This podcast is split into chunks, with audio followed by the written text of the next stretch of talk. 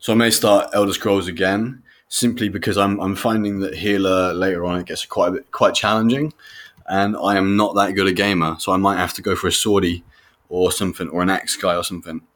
But I uh, I already know what race I will pick, uh, and that will be a Nord, because I can do this voice.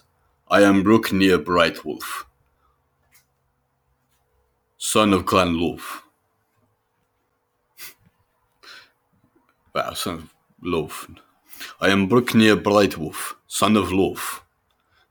I have come to this land to rid the world of evil and fight the Empire.